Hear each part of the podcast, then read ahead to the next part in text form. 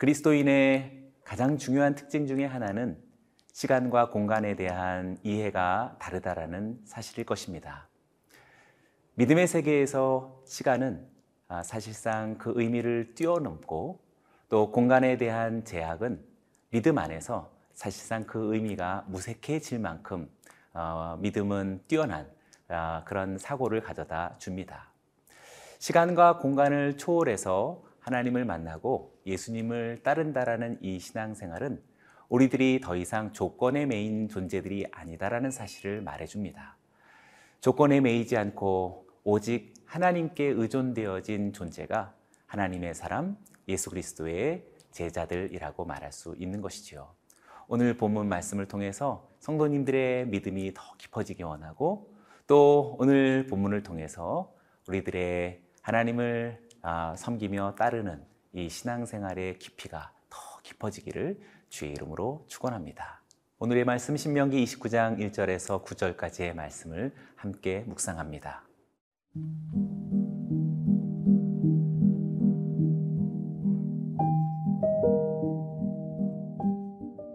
신명기 29장 1절에서 9절 말씀입니다.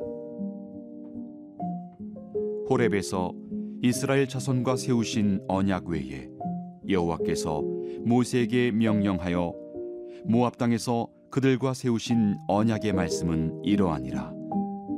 모세가 온 이스라엘을 소집하고 그들에게 이르되 여호와께서 애굽 땅에서 너희의 목전에 바로와 그의 모든 신하와 그의 온 땅에 행하신 모든 일을 너희가 보았나니 곧 그 큰 시험과 이적과 큰 기사를 내 눈으로 보았느니라. 그러나 깨닫는 마음과 보는 눈과 듣는 귀는 오늘까지 여호와께서 너희에게 주지 아니하셨느니라. 주께서 40년 동안 너희를 광야에서 인도하셨거니와 너희 몸의 옷이 낡아지지 아니하였고 너희 발의 신이 헤어지지 아니하였으며 너희에게 떡도 먹지 못하며 포도주나 독주를 마시지 못하게 하셨음은 주는 너희의 하나님 여호와이신 줄을 알게 하려 하심이니라. 너희가 이곳에 올 때에 헤스본 왕 시혼과 바산 왕 옥이 우리와 싸우러 나왔으므로 우리가 그들을 치고 그 땅을 차지하여 루벤과 갓과 문하세 반지파에게 기업으로 주었나니 그런즉 너희는 이 언약의 말씀을 지켜 행하라 그리하면 너희가 하는 모든 일이 형통하리라 1절을 다시 한번 읽어봅니다. 호렙에서 이스라엘 자손과 세우신 언약 외에 여호와께서 모세에게 명령하여 모압 땅에서 그들과 세우신 언약의 말씀은 이러하니라. 1절의 말씀이 무척 소중한데요. 지금 서로 다른 언약 대상자가 모세에 의해서 연결되고 있는 모습을 우리는 발견하게 됩니다. 여기 1절 상반절의 호렙산 언약은 모세와 함께 정말 40년 전 애굽을 탈출했던 출애굽 1세대들 그 1세대들이 신의 광야 신의 산에서 하나님과 언약을 체결하였던 바로 그 대상자들입니다. 그런데 1절 후반부에 있는 모압 언약은 어, 바로 1세대들의 어, 자녀들이죠. 바로 요단 동편 요압, 모압 평지에서 언약을 체결한 40년 후의 새로운 그룹들이라고 말할 수 있습니다.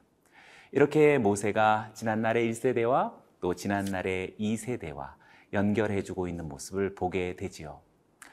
모세와 같은 선지자가 있을 것이다 라고 하는 것은 예수님을 가리켰던 말씀이지만 예수님을 따르는 그리스도의 사람들도 역시 지난날의 세대와 앞날의 세대를 이어주는 그런 존재라고 말할 수 있을 것입니다.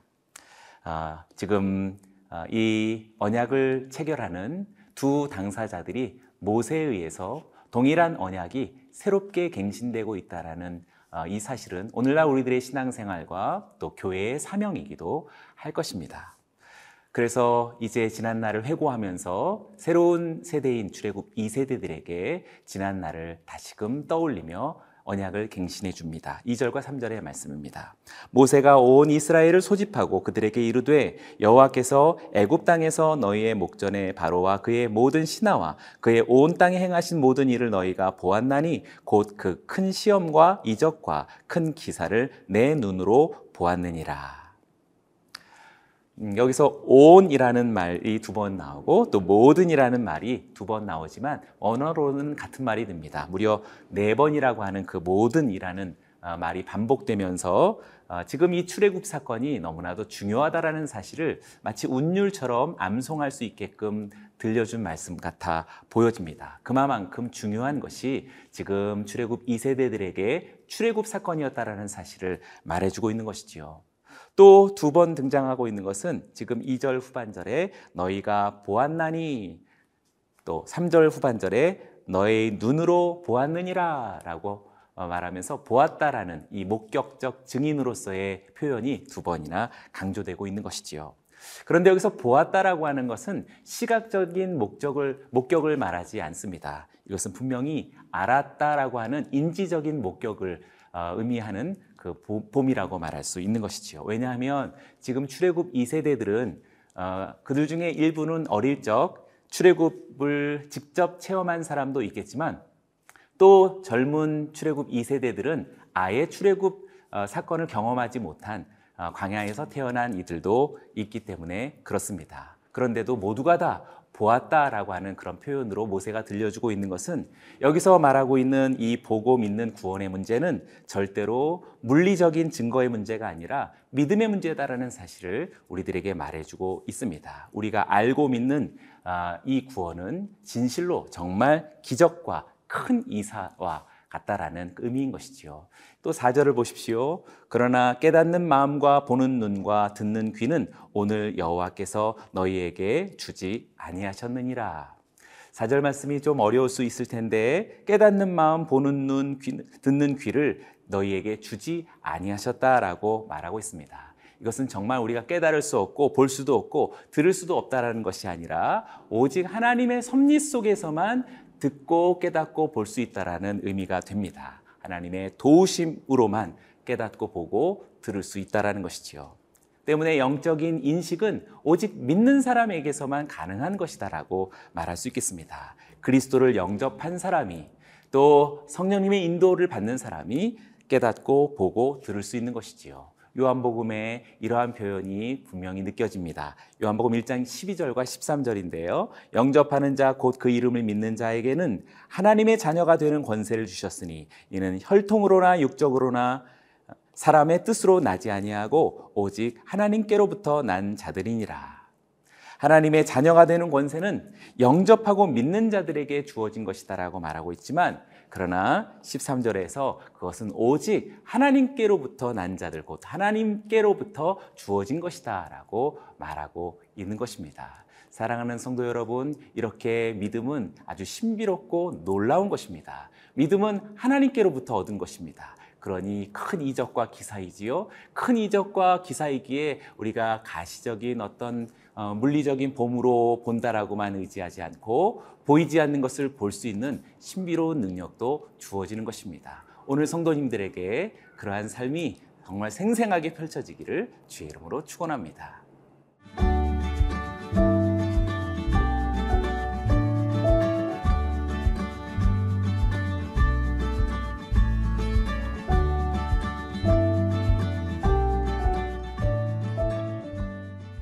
5절의 말씀을 다시 한번 읽어봅니다. 주께서 40년 동안 너희를 광야에서 인도하게 하셨거니와 너희 몸의 옷이 낡아지지 아니하였고 너희 발의 신이 헤어지지 아니하였으며 5절의 말씀은 광야를 여정하는 동안에도 그들에게 부족함이 없고 그들에게 무엇인가 모자랄 것이 없었음을 어, 그렇게 느끼게 하는 어, 말씀의 표현이 우리들에게 들려옵니다. 하나님은 이스라엘을 광야로 데리고 다니시면서 그들을 연단하시면서 당신이 하나님이신 것을 직접 깨닫, 깨닫도록 의도하셨다라는 의미가 5절에 담겨져 있는 것이지요. 광야를 그렇게 척박한 환경을 다니면서도 결코 몸의 옷이 낡아지지 않았고 또 그 발의 신이 헤어지지 않았다라는 이 사실은 정말 단지 정말 문자적인 그 의미 속에서 그들이 그 조건이 어, 정말 부족함 없이 어, 아주 완벽하게 채워졌다라는 것을 의미할까요? 그렇지는 않다고 생각됩니다. 그들의 믿음의 세계 속에서 하나님의 도우심과 하나님과 동행한다라는 그 믿음의 여정 속에서 분명히 알고 인지할 수 있는 그런 고백이라고 말할 수 있겠습니다. 목적은 하나님이 어떤 분이신지를 알아가는 것에 있었다라고 할 수 있지요. 그래서 이 5절은 6절의 말씀과 어, 어떻게 보면 좀 상반된다고 할 수 있겠습니다. 6절을 읽어 봅니다. 너희에게 떡도 먹지 못하며 포도주도 독주를 포도주나 독주를 마시지 못하게 하였음은 주는 너희의 하나님 여호와이신 줄 알게 하려 하심이니라. 5절에서는 옷도 낡아지지 않았고 또 신발도 헤어지지 아니했다라고 말하는데 6절에서는 떡도 먹지 못했고 포도주나 독주도 마시지 못했다라고 무엇인가 결핍을 말해주고 있지요. 그러니 5절과 6절은 아, 조화가 되지 않는다라고 말할 수 있겠습니다. 그런데 6절의 하반절에서 그렇게 떡을 먹지 못하고 포도주나 독주를 마시지 못했던 일종의 결핍이 허용되었던 그 이유와 목적은 이스라엘로 하여금 하나님을 알게 하시려는 목적이었다라고 분명하게 말해주고 있습니다. 때문에 광야의 결핍의 상황은 단순히 어, 고달프고 괴로운 고난의 여정만이 아니다라는 사실입니다. 결핍은 소중한 교훈의 효과를 가지고 있고 모자람이라고 하는 것은 비관적인 현실이 아니라 특별한 하나님이 누구이신지를 깨닫게 해주는 아주 소중한 그런 교훈적인 의미를 갖고 있다라는 사실입니다. 결국에 광야에서 이스라엘은 아, 만나를 먹었지요. 반석의 샘물도 경험했습니다. 이 어, 표적과 같은 어, 사실들은 하나님이 어떤 분이신지를 깨달아 알아가는 소중한 광야의 훈련이요 또 성장의 과정이었다라고 말할 수 있겠습니다. 그러니 5절과 6절을 우리가 묵상하고 이해하면서 사실상 있다라는 것과 또 없다라는 것, 또 풍족하다라는 것과 또 결핍하다라는 것, 그러한 여러 가지 조건들이 사실상 중요한 것이 아니다라는 것을 깨닫게 됩니다. 오직 하나님과 함께하고 있는 이 여정, 하나님과 함께하고 있는 이 동행의 사실을 통해서 하나님이 어떤 분이신지를 조금씩 조금씩 배워가고 깨달아가고 결국에 하나님과 함께 되어져 가는 이 신앙의 신비를 이루어져 이루어가는 그것의 목적이 있다라고 말할 수 있는 것이지요. 그래서 구절과 같이 이렇게 말할 수 있겠습니다. 그런즉 너희는 이 언약의 말씀을 지켜 행하라. 그리하면 너희가 하는 모든 일이 형통하리라.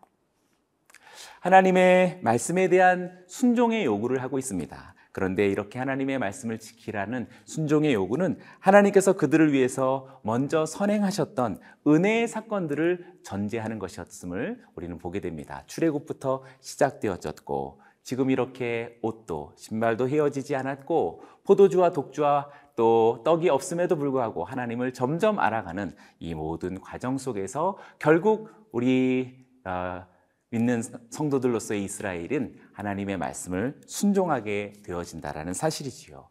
하나님의 백성들은 하나님의 하나님의 백성을 향한 하나님의 요구는 절대로 일방적인 요구가 아니고 조건적인 요구도 아닙니다. 이미 베풀어 주신 그 은혜에 대한 마땅한 반응이라고 말할 수 있고 나아가서 감사함으로써의 반응이라고 말할 수 있는 것이지요.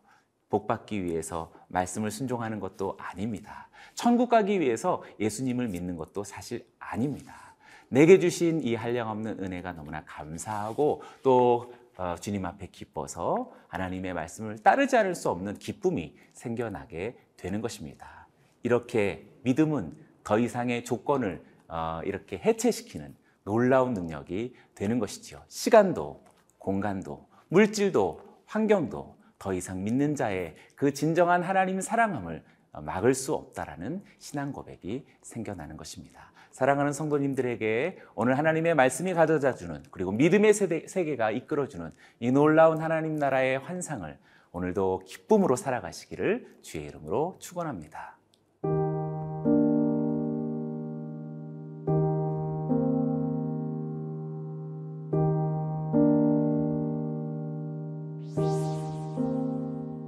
살아계신 하나님 아버지, 우리 주 예수 그리스도를 믿음으로 우리는 벌써 시간을 초월하고 하나님 모든 공간에 또 조건을 초월할 수 있는 그러한 능력을 얻게 되었습니다.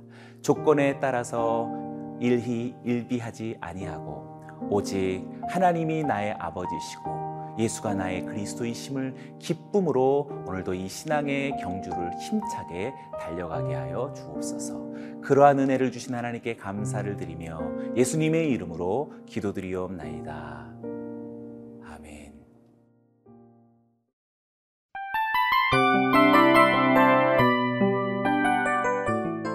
이 프로그램은 청취자 여러분의 소중한 후원으로 제작됩니다.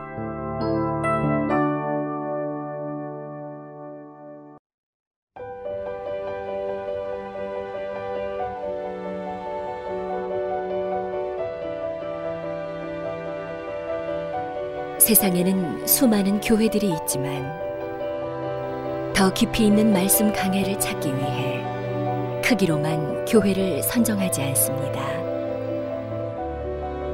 보다 좋은 영적 콘텐츠를 더 많이 나누기 위해 방송비를 받지 않습니다.